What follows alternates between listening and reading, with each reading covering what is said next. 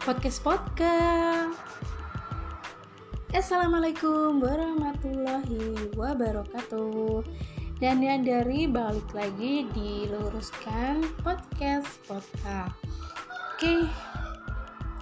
Tapi pertama-tama kita panjatkan dulu puji dan syukur kehadirat Allah Subhanahu wa taala yang telah melimpahkan rahmat dan segala nikmatnya kepada kita termasuk nikmat Islam, nikmat iman Alhamdulillah. Kemudian tak lupa salawat dan salam. Semoga selalu tercurah kepada baginda Rasulullah Shallallahu Alaihi Wasallam. Yang kita menantikan syafaatnya. Amin. Semoga kita termasuk dari golongan umatnya. Meneruskan soal kemarin kan kita sudah menemukan nih konsep uh, ketuhanan yaitu Tuhan itu adalah Allah. Setelahnya uh, kita akan mengorek nih apa aja sih konsekuensi dari hal itu dari kebenaran gitu ya dan pengakuan kita bahwa Tuhan adalah Allah.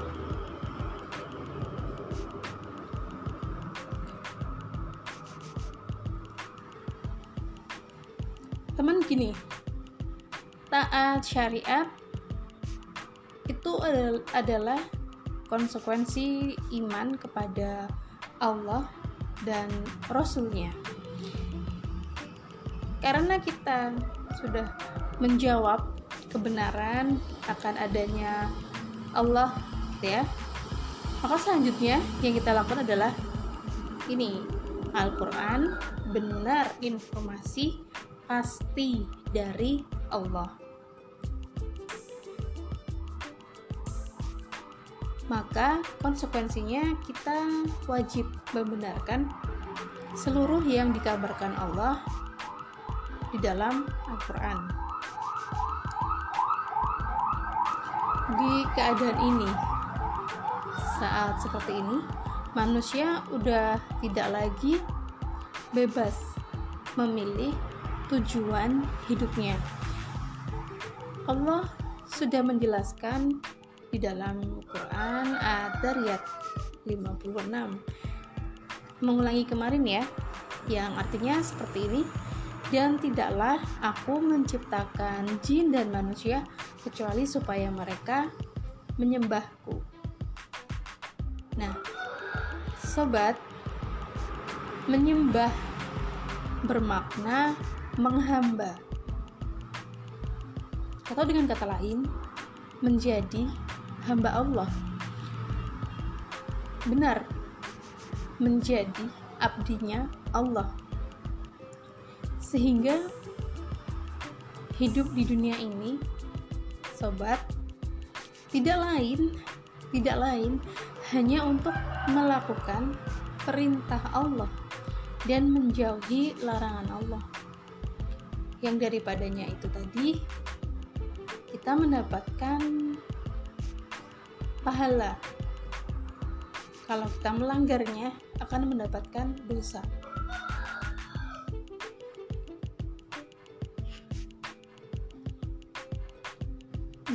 dalam Al-Quran. Allah itu juga memberikan informasi bahwa manusia akan apa? Dihidupkan kembali.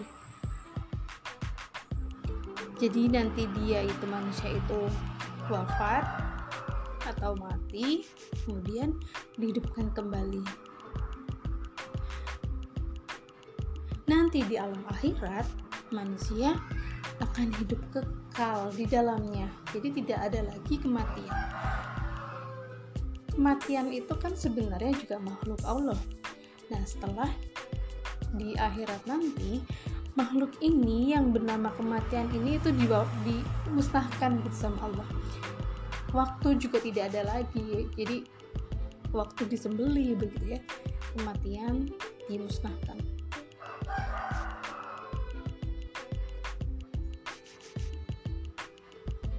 Nah, masalahnya bukan masalah sih gini apa-apa yang manusia lakukan di dunia itu memiliki konsekuensi atau memiliki kolerasi dengan balasan di akhirat kelak. Apa yang manusia lakukan di dunia itu berhubungan dengan nanti balasan di akhirat. Gitu. Jadi sobat, pernah kan kita mendengar perkataan ini berikut ini? Barang siapa, maka barang siapa berbuat baik walaupun sebesar zarah maka dia akan melihat balasannya dan barang siapa berbuat keburukan walaupun sebesar zarah sebesar zarah maka dia akan melihat balasannya. Karenanya sobat hidup di dunia ini kita nggak bisa bebas mengikuti apa? Mengikuti keinginan nafsu hawa kita uh, sorry hawa nafsu kita. Kita nggak bisa bebas mengikuti apa yang kita mauin semau mau kita sendiri itu nggak bisa. Melainkan harus mengikuti seluruh apa yang sudah Allah kehendaki. Apa yang Allah kehendaki? Baik menurut Allah dan meninggalkan seluruh apa yang buruk menurut Allah. Yang baik menurut Allah kita ikuti yang gak baik kita tinggalkan. Nah, dengan kata lain konsekuensi iman kepada Allah dan Rasulnya adalah kita tuh harus taat secara mutlak atau dengan kata-kata yang lebih indah seperti ini misalnya taat tanpa syarat taat tanpa tapi, taat tanpa nanti. Sebenarnya ini bukan buat siapa-siapa kecuali buat saya juga gitu kan. Saya membutuhkan ini bahkan ini lebih kepada untuk saya gitu kan.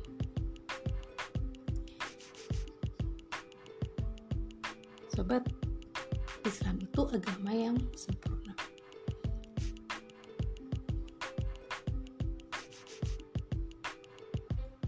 Allah itu siapa? Pertama, Allah itu zat pencipta manusia. Zat yang maha tahu. Zat yang maha sempurna. Sempurna banget, sangat sempurna. Saking bangetnya maka kita menyebutnya dengan maha. Seperti kemarin sudah kita sebutkan juga kan, Allah maha kuat maha segalanya pokoknya. Maha memberi semuanya apa-apa segala macam. Semuanya.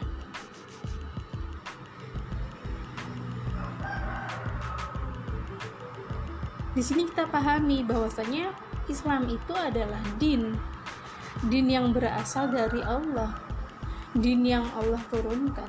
Dan din di sini din itu bukan hanya agama. Dia agama tetapi bukan terbatas pada dia adalah agama aja tapi itu satu pemikiran atau kita menyebutnya dengan ideologi. Jika saat ini kita mengetahui ada ideologi lain misalnya apa ya suatu apa gitu ya itu kan hanya dia berdiri sendiri tidak kemudian menyangkut pautkan atau mengambil agama di dari bagian dari si ideologi itu tapi dia terpisah.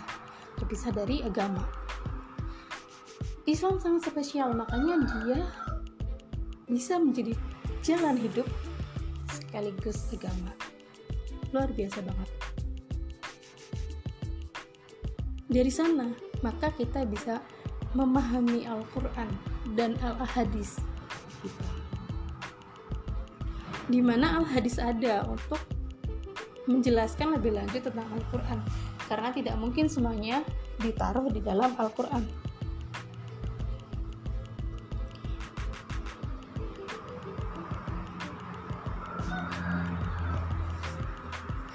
secara pasti sobat Islam sekaligus merupakan aturan yang sempurna dalam mengatur seluruh sisi kehidupan manusia. Semuanya diatur, semuanya. Dari meludah, pakai sendal, sampai hal-hal tertinggi seperti mengurus masyarakat, mengurus negara bahkan.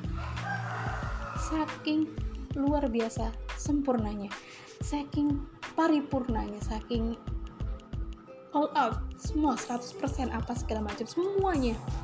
Nah maka kita temui Islam mengatur tata cara hubungan manusia dengan Allah atau kita mengenalnya dengan akidah dan ibadah sholat puasa. Islam juga mengatur tata cara hubungan manusia dengan dirinya sendiri dalam hal apa? Makan, minum, pakaian, dan akhlak juga. Ya, akhlak. Akhlak itu pada Iya kan? Gitu. Pada diri kita ya. Akhlak kita pada Allah termasuk juga. Pun Islam itu juga mengatur tata cara hubungan manusia dengan manusia yang lain atau kita yang mengenalnya dengan hablu minanas Dengan demikian kita mendapati Al-Quran Islam itu sobat dalam apa segala macam dalam aturan Islam di dalam apa contohnya? Berbisnis. Aturan hubungan dalam keluarga. Pengaturan ekonomi di tengah masyarakat. Atau kita mengenalnya dengan sistem ekonomi Islam. Lalu apalagi pengaturan hubungan laki-laki dan perempuan. Tata cara pergaulan pengaturan sistem pendidikan atau sistem pendidikan Islam. Pendidikan pendidikan Islam. Lalu apalagi pengaturan dalam bernegara. Ya, seperti yang saya sebutkan tadi ya.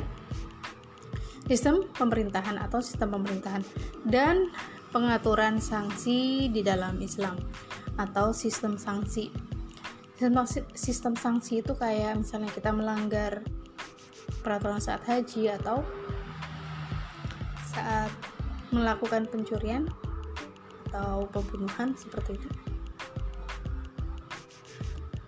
Nah, semua ini wajib dilaksanakan. Semua wajib dilaksanakan oleh setiap muslim tanpa kecuali.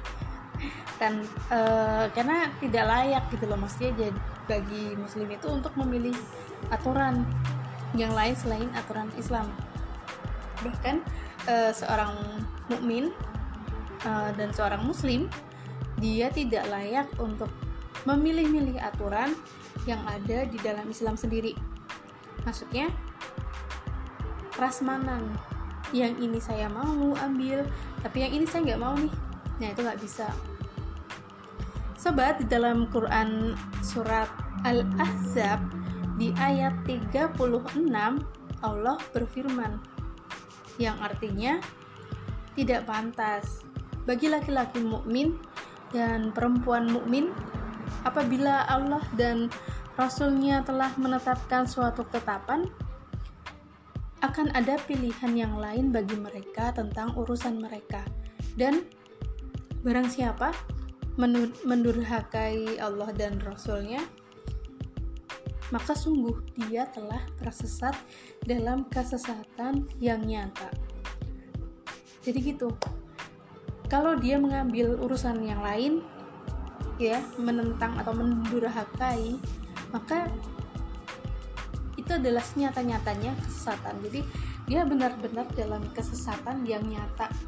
Bukan ilusi gitu Islam itu sempurna, maka Islam yang sempurna yang telah Allah pilihkan untuk manusia wajib dilaksanakan secara kafah. Kalau dalam bahasa Jawa ya kabeh.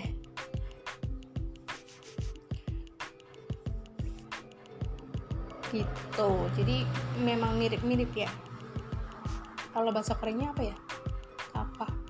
Semua.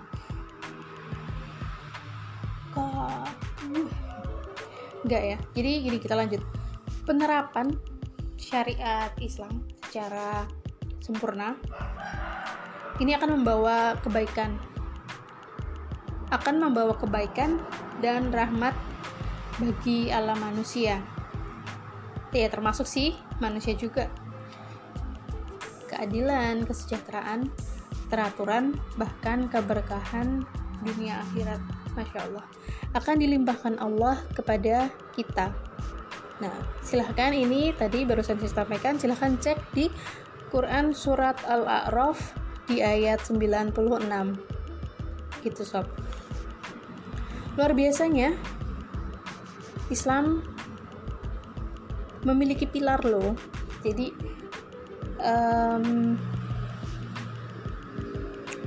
mungkin kita pernah mendengar ya bahwa ada kata perkataan sholat itu tiang agama dan sebagainya dan sebagainya. Nah memang seperti apa sih sebenarnya? Jadi ada tiga tiga pilar penerapan syariat Islam. Yaitu individu, masyarakat, dan negara. Tiga ya. Jadi yang pertama itu individu dan yang kedua itu ada masyarakat dan yang ketiga itu negara seperti apa pembahasannya. Karena waktunya sudah lumayan lama maka kita akan membahasnya di next pembahasan. Oke? Okay? next tentang tiga pilar penerapan syariat Islam. Jangan ke mana-mana kita ketemu lagi besok. Kita ketemu lagi di next pembahasan lagi diluruskan mungkin ya. Oke? Okay? ini yang dari pamit.